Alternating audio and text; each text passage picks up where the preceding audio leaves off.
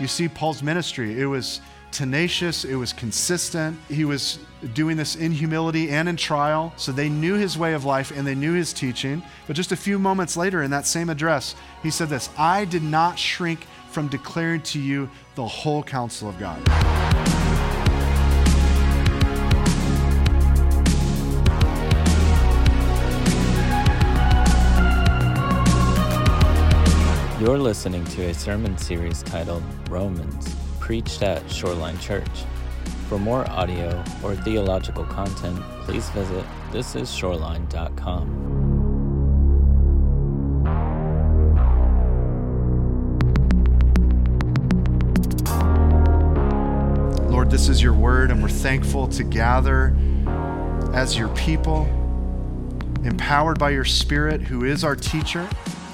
to be instructed and encouraged and edified through the proclamation of the gospel through your word. And Lord, we know that today, just as Paul wrote these letters inspired by the Holy Spirit centuries ago, Lord, we know that today we can, in the same manner, allow the scripture, allow the gospel to uh, bring life to us. And Lord, as we're um, studying it today and as we're commissioned out today, Lord, we know that it will bear fruit Lord. So we ask that you would do that today, that you'd work in us that which is pleasing in your sight.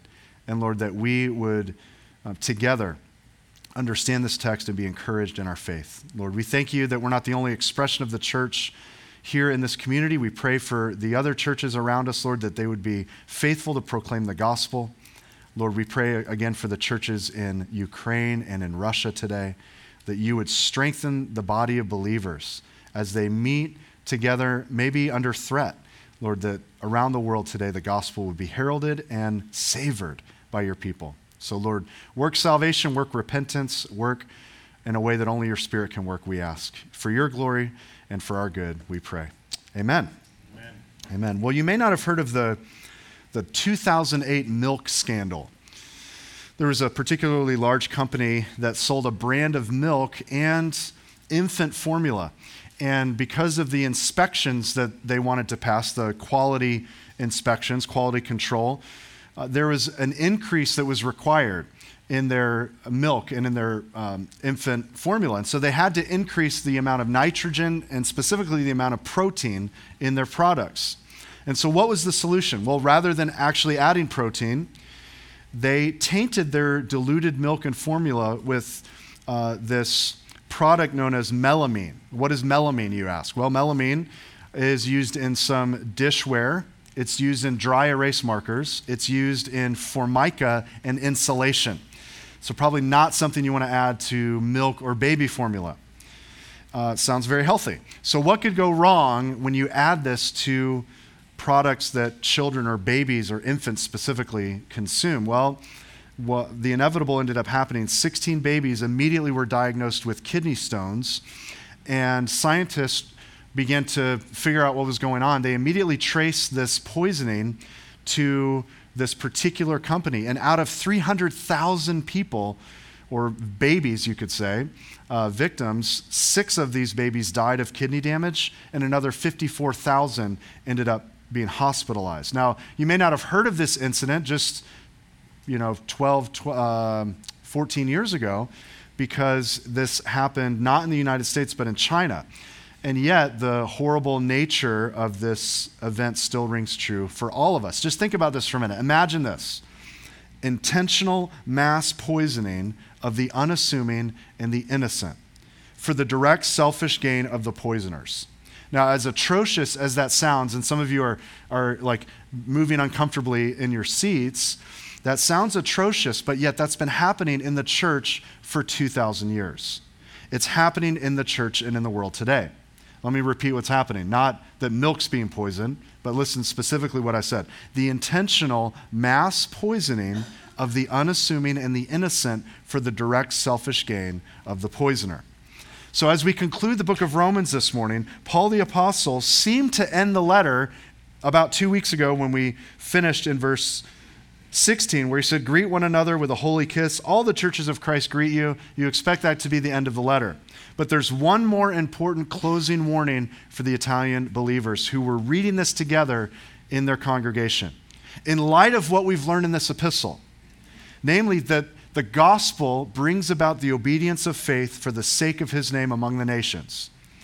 In light of that, Paul now closes the letter with one more appeal, and that appeal is to safeguard sound doctrine, safeguard the truth of the gospel. There has always been, and there always will be, a threat to sound doctrine, a threat to truth. There always has been. From the very first command or revelation that God gave to mankind, God said, Do not eat of the tree that I command you. And we'll be studying this in the next few weeks when we get into Genesis. Very, very first thing, right out of the gate, did God actually say? That was Satan the deceiver's question. Let's question the truth of God. Let's question the revelation of God. Let's question sound doctrine.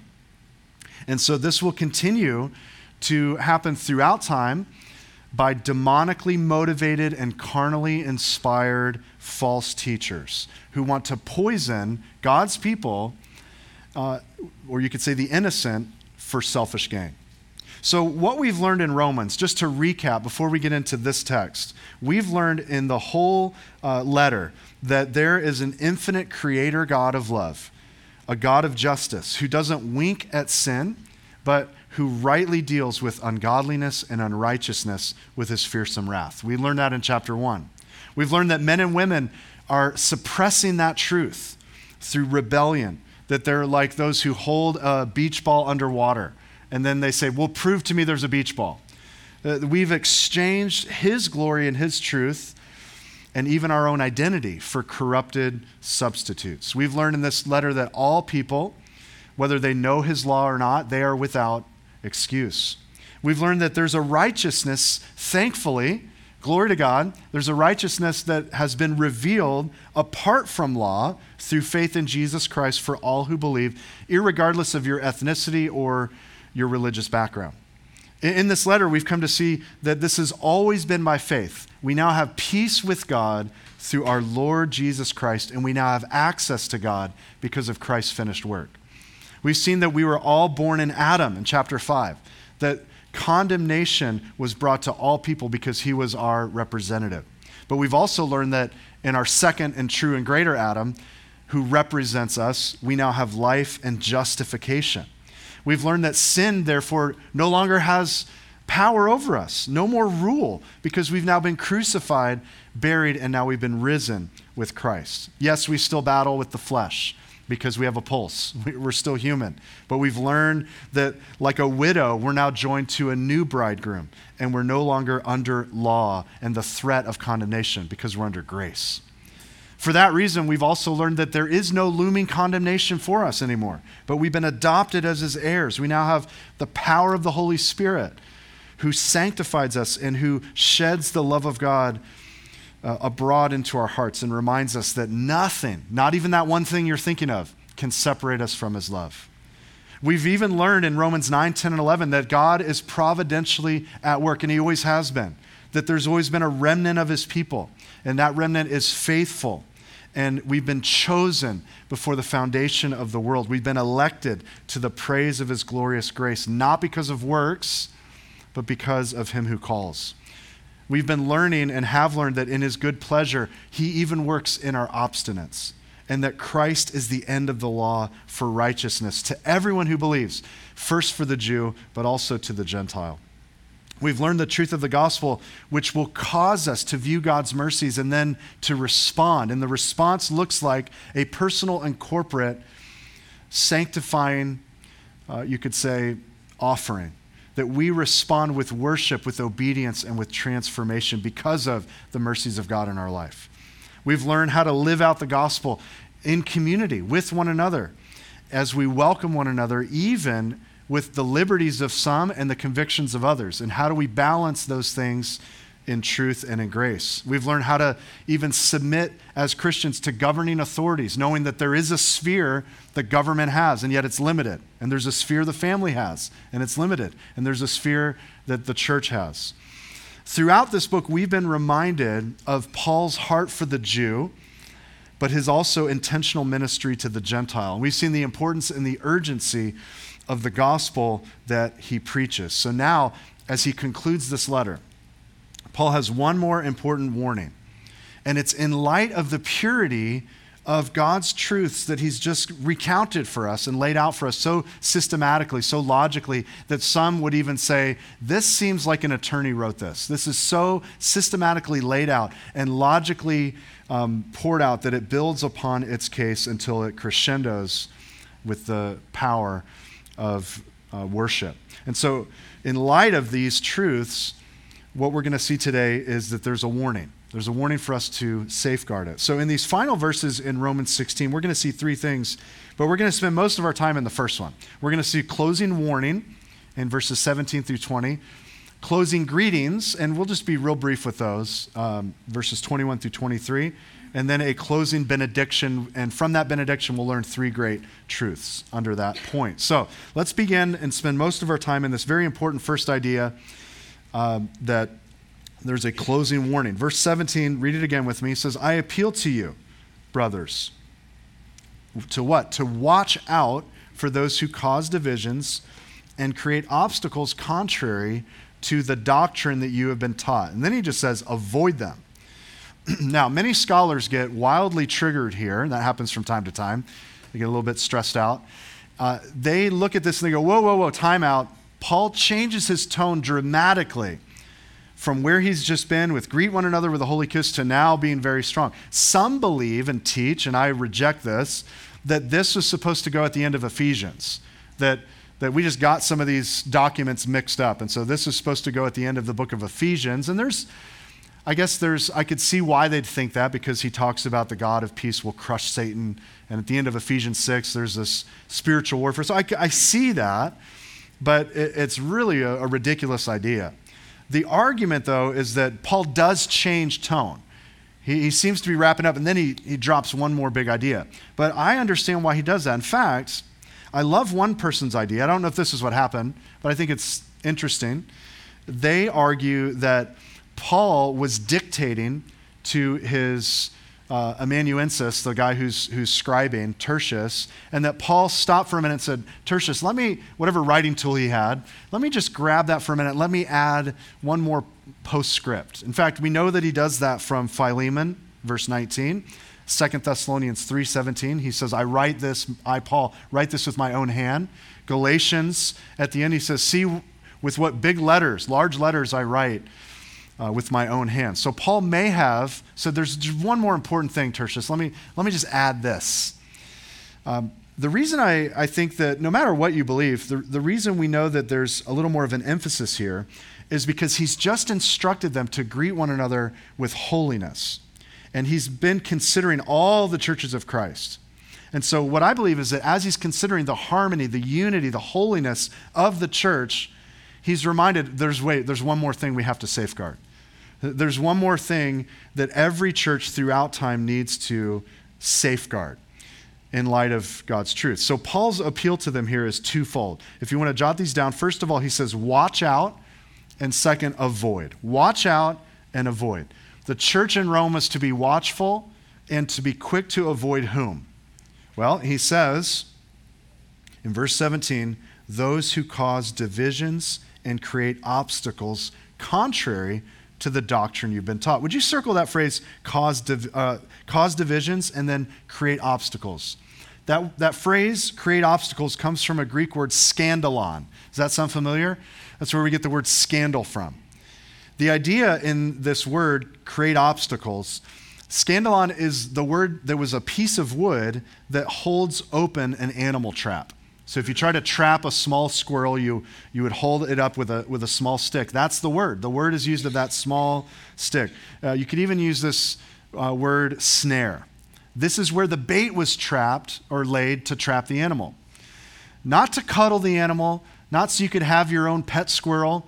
No, the idea behind this trapping is to slaughter the animal. He says, Watch out because there are some who create obstacles. He's already taught us in Romans 14 13 about these obstacles. He said in that text, Therefore, let us not pass judgment on one another any longer, but rather decide never to put a stumbling block, or here's the word, a hindrance, a scandalon in the way of a brother, a trap, a snare, something that trips up the believer. He says, Watch out for those who do this. Not only watch out, but avoid them. But he also says, Watch out and avoid those who cause divisions. So his solution is not to fight these false teachers alone, but divide from them, avoid them, stay away from them. Division is inevitable for the Christian. I know some people would believe and teach that we just need to get along with everyone, but, but division is actually inevitable. You either divide against false teaching and false teachers, or you will divide against true believers. One of the two will happen. Remember, Jesus said, I'm sending you as sheep among wolves. And one person pointed out, there's no way to love the wolves without hating the sheep. And there's no way to love the sheep without hating the wolves.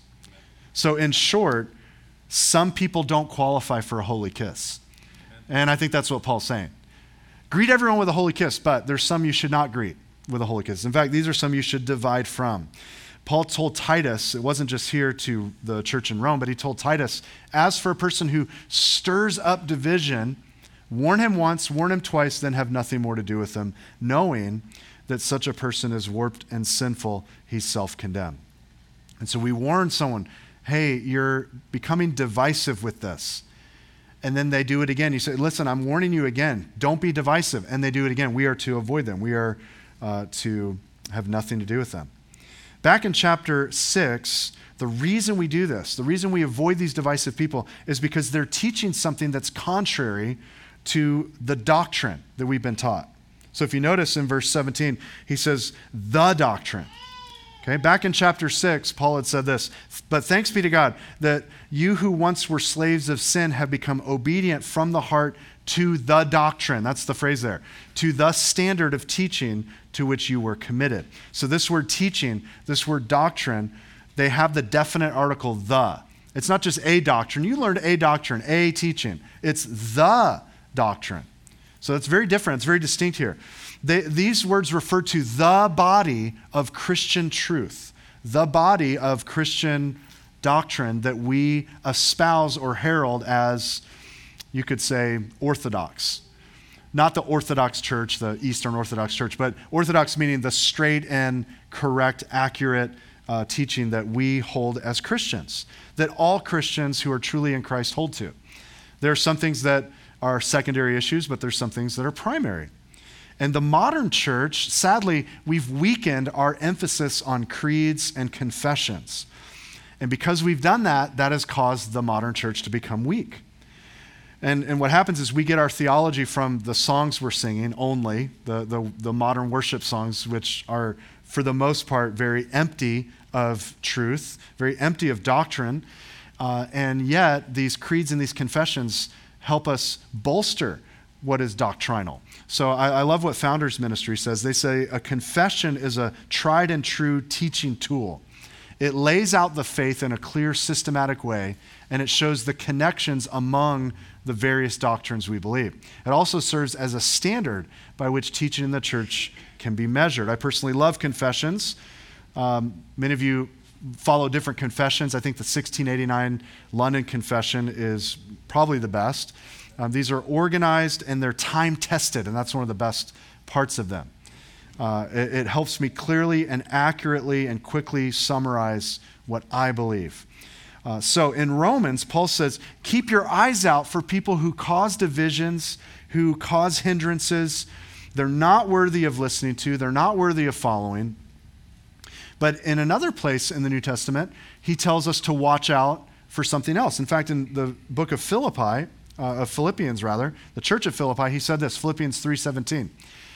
This is on the positive ledger. He says, "Brothers, join me in imitating me. Keep your eyes on those who walk according to the example you have in us.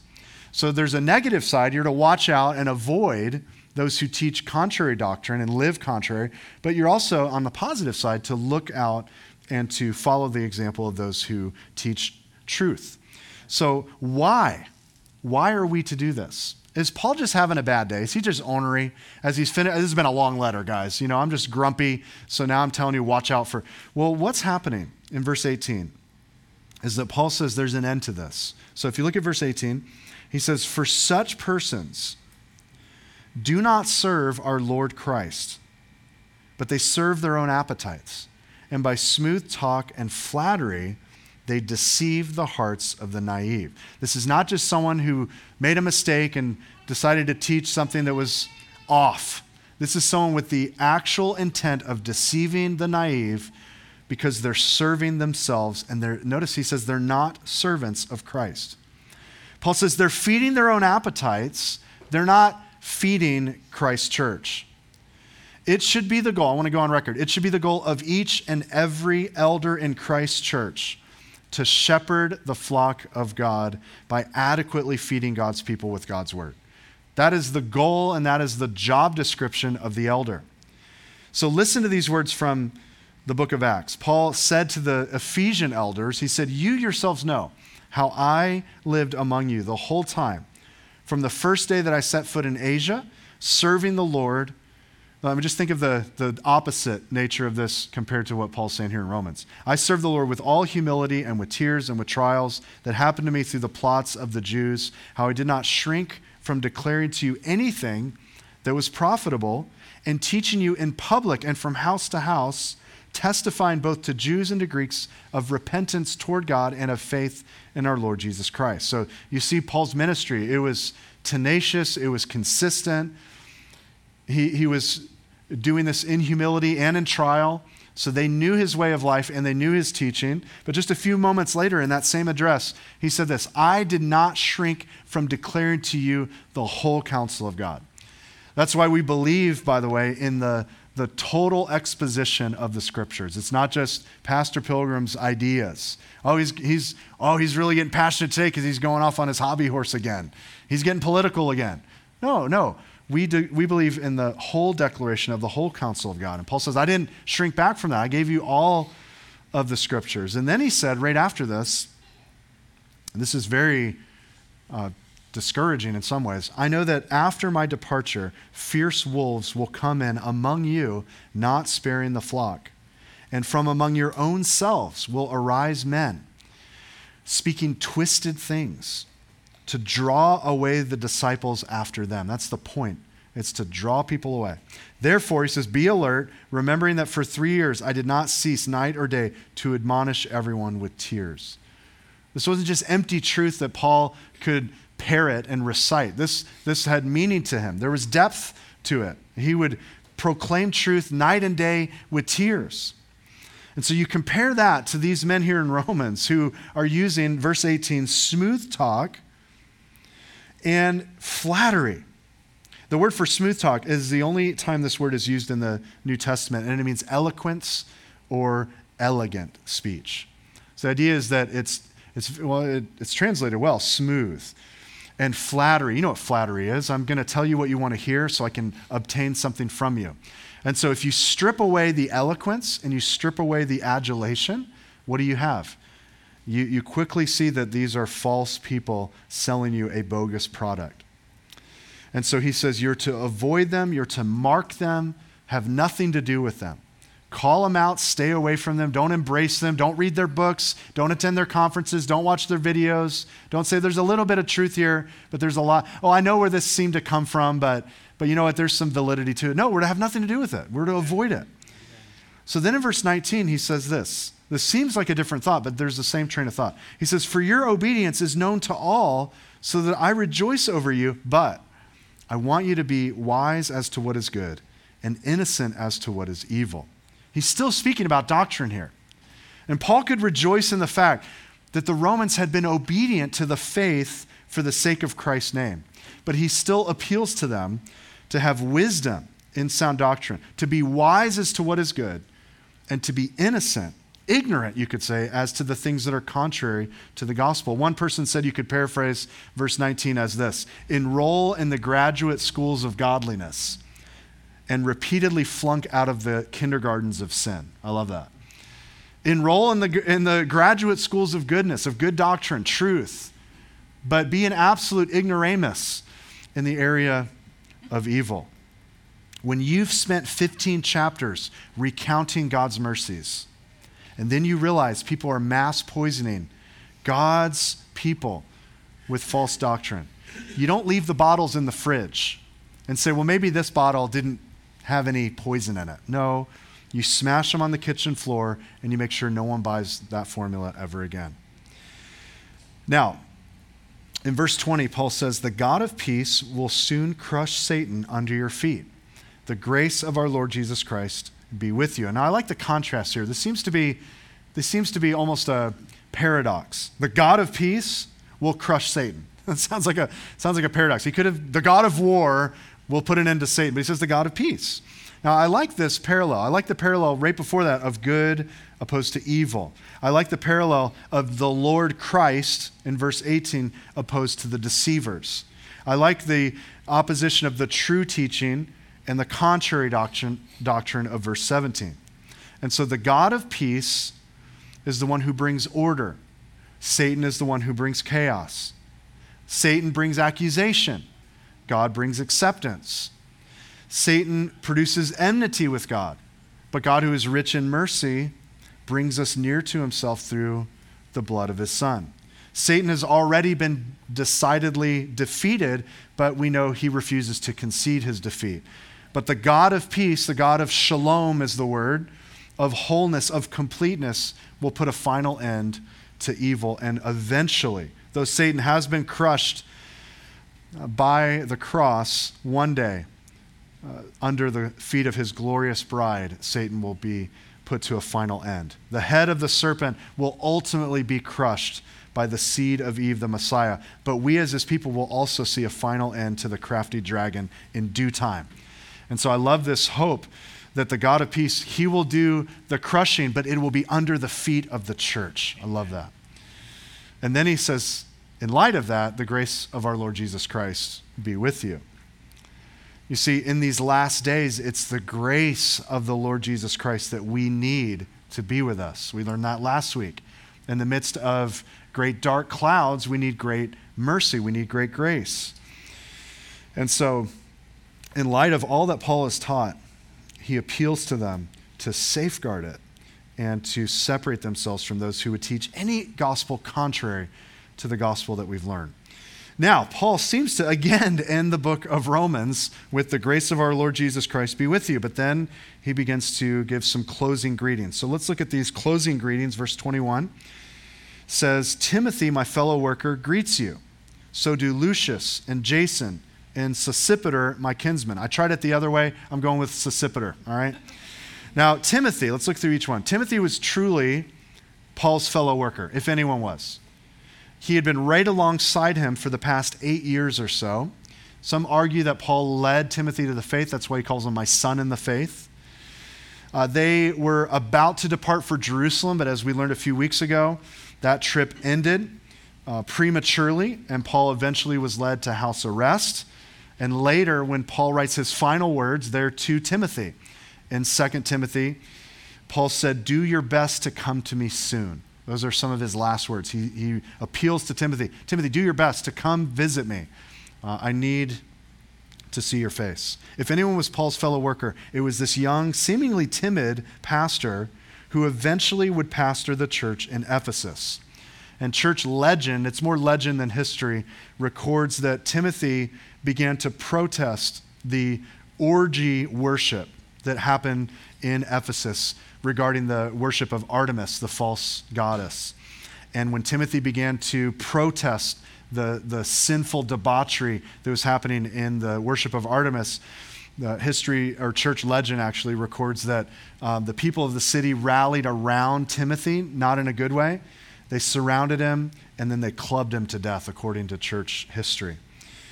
And so Paul says, Timothy, my fellow worker, greets you, Rome. Well, then he mentions three names Lucius, his name means light, Jason, whose name means healer, Sosipater, whose name means one who defends the Father. And we don't know much about them. They have great names, great, great meanings light, healer, and the, the, the defender of the Father. Um, the third guy there is related to Paul somehow. He's my kinsman. And Paul's mentioned up in uh, the last section that we looked at uh, some other folks who were his kinsmen. Then, verse 22, this sounds a little different. I, Tertius, who wrote this letter, greet you in the Lord. Now, again, it wasn't that Tertius really wrote the letter and just put Paul's name on it. No, Paul was dictating this to him, and Tertius was the one scribing it. And here, Tertius, as he closes, gives one more greeting to the Roman church. Uh, this was pretty much the standard of the day. You'd have others who would, dic- uh, who would uh, scribe what you dictated. Then there's Gaius, and he says, Gaius, who is host to me and to the whole church. So he's practicing hospitality, not just for Paul and his companions, but to the whole church. He had opened up his home to host the body. And he greets the church. His name means happy. Uh, Erastus, the city treasurer, his name means lovely or amiable. So these are great guys to hang out with. Happy and amiable. And Erastus was seemingly a government employee in the city of Corinth. Uh, he's the city treasurer. And Paul says, Our brother Quartus. So both of them together send their greetings. Arguably, these are the ones who are uh, assisting Paul in his stay in Corinth. Now remember, we move by these words really quickly, but remember, each one of these names represents someone who was helpful in the life and ministry of the Apostle Paul. They were helpful in the furtherance of the gospel. And so we looked at that a few weeks ago, where we all have a part to play in kingdom work because we're all citizen, citizens of God's kingdom. We may not have a visible um, part to play as much as others, but we all have an important role to play. So Paul seems to end again with verse 24 The grace of our Lord Jesus Christ be with you all. Uh, amen. In some of your translations, we do not have uh, verse 24, uh, but some people, uh, some translations put it in there. So uh, in some of your translations, you'll have it. Others move it up a bit to the end of verse 20. Uh, but as you see in verse 25, we now have a final, final, for real closing. Uh, and this is a benediction or a doxology. This is a, an offering of praise uh, to God. So note with me this closing benediction, verse 25. Now to him who's able to strengthen you according to my gospel. And that doesn't mean that it was Paul's alone, but he's putting the personal nature. This is, this is my gospel. This is your gospel. According to, you could say, the gospel, in the preaching of Jesus Christ, according to the revelation of the mystery that was kept secret for long ages but has now been disclosed and through the prophetic writings has been made known to all nations, according to the command of the eternal God, to bring about the obedience of faith to the only wise God, be glory forevermore through Jesus Christ. Amen. There's so much we could cover here. We could do a, sermon alone on this text, but I just want to point out three things from this doxology, from this benediction, that I find very helpful and instructive for us. So we'll put them on the screen. Number one, what we learn from this prayer is that the gospel of God and faithful preaching strengthens the people of God. Paul says, with all the challenges that the Roman church is about to face and Jesus' church throughout time, our God is able to establish us. The word for strengthen in verse 25 is also translated establish. One who's able to come alongside you and to provide a foundation that, from which you build your strength. He says, Our God is the one who's able to give us power, who's able to establish and strengthen us. But look at it. That power comes to us through the faithful proclamation of who Christ is and what Christ has done. He says it's according, this strengthening is according to my gospel and the preaching of Jesus Christ. So you could argue any church that has abandoned faithful gospel proclamation for any counterfeit, for, for anything. Any church that has abandoned faithful preaching for TED Talks, for anything less than uh, the truth of the gospel, will not be strengthened. It'll be anemic. And so, now to him who's able to strengthen you according to faithful gospel proclamation, that will strengthen the people of the church. Secondly, though, we learned that the gospel, number two, has been manifested for all nations. Paul says this was a mystery. It was according to the revelation of the mystery. It was kept secret for long ages. Now, this isn't like a murder mystery, a whodunit. The, the mystery in the scripture is something that previously was unknown, but now has been made known. And so, what was unknown but now made known, boldly declared, uh, he says this has been made known to all nations. The truth of the gospel was veiled, but now has been disclosed. Back in chapter 1, Paul said, We've received grace, we've received apostleship to bring about the obedience of faith for the sake of his name among all nations. And we've learned that throughout this epistle. If there's any letter in the New Testament that speaks of Jew and Gentile and what God has done, what Christ has done, it's the book of Romans. And so the good news is for the Jew first, but not for the Jew only. This is glorious good news that we should amen, that the grace of God has been extended to all nations. And you and I are fruit of that truth. But thirdly, we learn that the gospel is beyond man's wisdom. He says, to the only wise God, He alone is wise. Uh, forevermore be glory through Jesus Christ. No man could dream this up. No man could dream up the good news. In fact, Galatians 1 says that the gospel that was preached by me is not man's gospel. I didn't receive it from any man, nor was I taught it. I received it through a revelation of Jesus Christ. This isn't something that we dreamed up in a, in a staff meeting. Let's come up with what would be a good idea. Let's, let's send the Son from heaven to earth to become one of us, truly God, truly man. Let's have him take on our sin and then die in our place and propitiate. Like that, that would not, that's not something that we came up with. So all the glory of the gospel goes to God because God alone belongs the wisdom to redeem mankind through the sacrifice of his perfect Son. So Paul could close the book of Romans saying, To the only wise God be glory. We've learned about glory through this book that man exchanged the glory of God, that we fall short of the glory of God. We've learned that in Romans, the end of Romans 11, that, uh, that we can give God all glory, and that ultimately, here he ends, that God alone deserves the glory. What a wonderful book. What a wonderful study that we've had this past year. And before we close our study this morning, I want to apply this final text in two ways. And they're directly the way that Paul does. So, in light of sound doctrine, in light of the threat of false teaching, here's two points for us to apply. Number one, I want to encourage us to be wise in what is good, specifically sound doctrine, because sound doctrine is good. We should seek to be wise in the faith and to learn and understand what we believe. Now, sadly, uh, many Christians and many pastors, many churches have mocked the importance of good theology or sound doctrine. And the argument is a straw man argument. It goes sort of like this it says, you know, God's not interested, He doesn't really care about sound doctrine, He's not interested in it. What He's interested in is lost people. And so the argument goes this way like, it doesn't matter what you know, it matters how you interact with unbelievers. So the logic behind that is that, that Christ died to produce nice people. Christ died on the cross in order that the church would be nice, that we would just go and be nice, kind, sweethearted, natured people who have full mouths and hearts and empty heads. I like what one meme uh, showed, and I'm not going to show you the meme, but a person was sitting there saying, I don't need theology, I just need Jesus. And the person they were speaking to said, I see. So who is this Jesus? And they said, Well, he's God incarnate. He's come to save mankind from their sins. And the person said, Yeah, you're doing theology. you're doing theology. See, the modern church has cashed in sound doctrine for attraction, they've cashed in sound doctrine for fervency. They've cashed in sound doctrine for virtue signaling. What's the hot topic of the month? We need to, we need to make sure we, we say something. We, we are on the bandwagon. And the, the modern church has cashed in what is true for balance. Well, I don't want to be too extreme. Let's find the balance.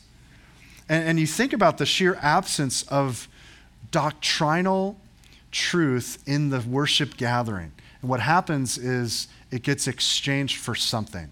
We, we remove sound doctrine or we remove theology from the church gathering, we replace it with something else. In fact, we don't even call it a church gathering anymore, we call it a church service, where I'm here to be served. Eh, thank you very much, nine, eh, well, 60 minutes or less. Um, and so look on the screen for a minute. Look at, look at how we've moved away from what's on the left and we've exchanged that for what's on the right. So we take biblical exposition, for example. We talk about doctrinal truth that comes from the scripture. And we have exchanged that for topics and novelty. We say to the congregation, What would you like to learn about? I'd love to scratch your itching ears. What do you want to learn about? So tell me. And then we'll form a sermon series around that. And you know what? It's not exciting enough. Let's do some fun, novel stuff.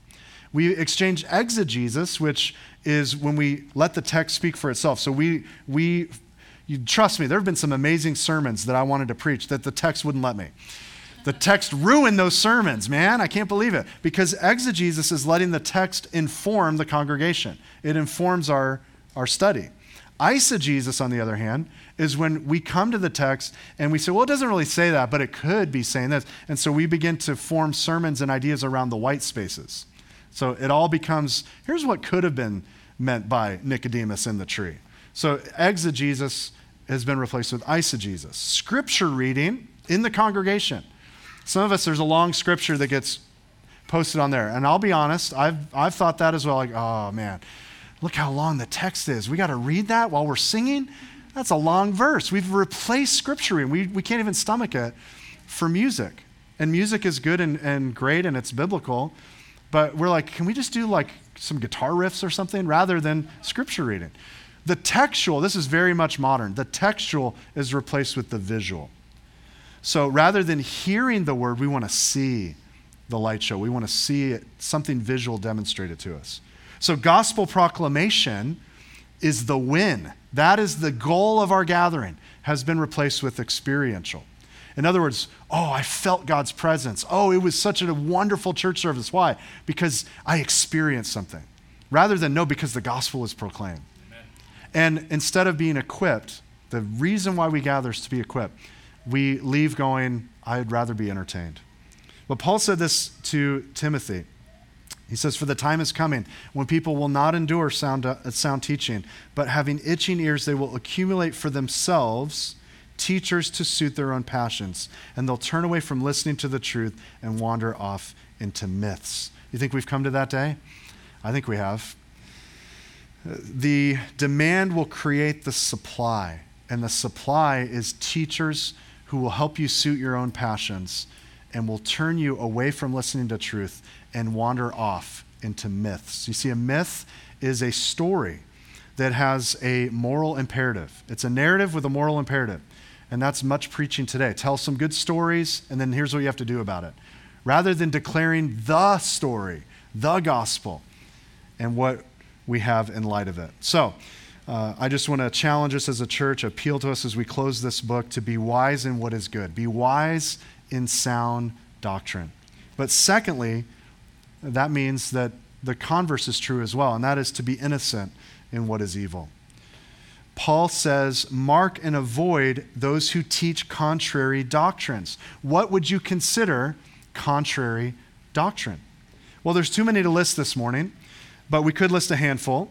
For the church in Rome and in the first century, it may have been Gnosticism. Uh, for many of you, it's Catholicism in the sense of believing that I have to uh, perform these rituals and then have the imparted righteousness of Christ rather than the imputed righteousness of Christ, and all of the spiritual calisthenics that go into Catholicism, rather than faith alone and Christ alone to the glory of God alone. Universalism, the fact that some people teach everyone's going to be saved, prosperity theology, or wokeism, which is critical race theory. We haven't touched on that a ton, but that's a great threat today to sound doctrine. Peter said this. He said in 2 Peter 2 false prophets arose among the people, just as there will be false teachers among you, who will secretly bring in destructive heresies, even denying the master who bought them, bringing upon themselves swift destruction. And sadly, many will follow their sensuality. Because of them, the way of truth will be blasphemed. So, what are we to do? What are we to do with false teaching, false teachers? Should we learn from the new atheists and the progressive Christians? and give them a free pass. Honor the 11th commandment, thou shalt be nice. Is that what we're to do? William Newell says this. He says, Mad dogs are shot, infectious diseases are quarantined, but evil teachers who would divide to their destruction and draw away the saints with teaching contrary to the doctrine of Christ and his apostles are everywhere tolerated. How ghastly and ruinous is this false toleration. I read this week that in the second century, uh, Irenaeus was combating the Gnostic heresy. And I don't have it on the screen, but listen to what he said. He said, I've labored to bring forward the blasphemous belief of these false teachers to make clearly manifest the utterly ill conditioned carcass of these miserable little foxes. And then he goes on to say, even to give an account of them is a tedious affair. But I shall furnish means for overthrowing them by meeting all their opinion in the order in which they've been described, that I may not only expose the wild beast to view, but may inflict wounds upon it from every side. Irenaeus stood for truth, and that means standing against false teaching.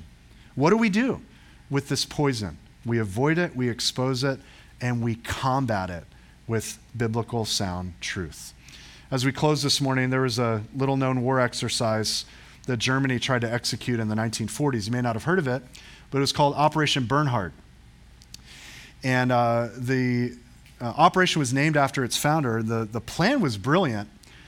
The argument was to have German counterfeiters fake British currency and then to fly over all of the United Kingdom, all of, over Great Britain, and drop the phony money all over the countryside, make it rain, just, just all this money falling down on the countryside. And the argument was that the people will collect the money and that it'll, it's counterfeit, it'll get mixed in with the main currency, and eventually it'll cause hyperinflation. We know what that's like, don't we? Hyperinflation. Uh, and then eventually that will destabilize the uh, British economy and uh, it'll collapse. Thankfully, the plan was stalled and proved unsuccessful. And after the war, Britain stopped those notes and created a new designed currency to eliminate the forgery. And the reason I tell you that is there's a counterfeit work in, in the same way in the church. The argument is to devalue the currency of the gospel. It's Satan's counterfeit, it's contrary to the gospel of grace. But see, the reason Operation Bernhard didn't succeed is that some of the men that they recruited to do the forgeries were Jews and the Jews dug their heels in and they said it's too long. It's going to take longer than we thought, and they slowed the process down, and the operation was an utter failure. And so, church, may we be like those. Uh, in the church in Rome who were strengthened according to the gospel. May, may we be like those Jews who dug their feet in and said, No, we're not going to allow counterfeits on our watch. We're not going to allow a counterfeit message of the gospel to creep up and be mainstream in the church, not on our watch. No, we're going to watch out. We're going to divide over this. May we bear fruit just as they did in Rome to the ends of the earth until God's glory and God's renown are known in every nation, tribe, and tongue. Amen? Amen. Let's pray together. Father, we thank you for this incredible book that we've been studying. Lord, this last appeal is a heavy one. But Lord, there's heavy weight to cashing in the gospel for some counterfeit. It's going to lead to deception, it's going to lead to corruption, it's going to lead to destruction. And so, Lord, we, we don't take this lightly. We don't leave today commissioned out uh, just to take God's word, the revelation of God's truth, and, and, and, and just be frivolous with it. Lord, we realize the, the, the, like what's at, stake, what's at stake here. And so, Lord, we ask that you would strengthen our resolve in a world where people are questioning orthodoxy. Lord, you would strengthen our resolve as a Christian and as a fellowship to stand boldly for truth and against the devil's lies. Lord, we thank you that the gospel is the mystery of Christ revealed to us. So, Lord, as we close in song, we want to come and behold this wondrous mystery, being reminded that you've done the work. And so, Lord, we thank you, God, that you alone are wise to dream up the gospel, to fulfill it. Lord, that we are now accepted in the beloved. What glorious truths we've learned through this study, Lord, and we ask that you would continue to minister to and through your church, Lord. We love you and we thank you for this time as we've studied it. And we ask, Lord, that you would encourage our hearts as we sing. In Jesus' name, amen.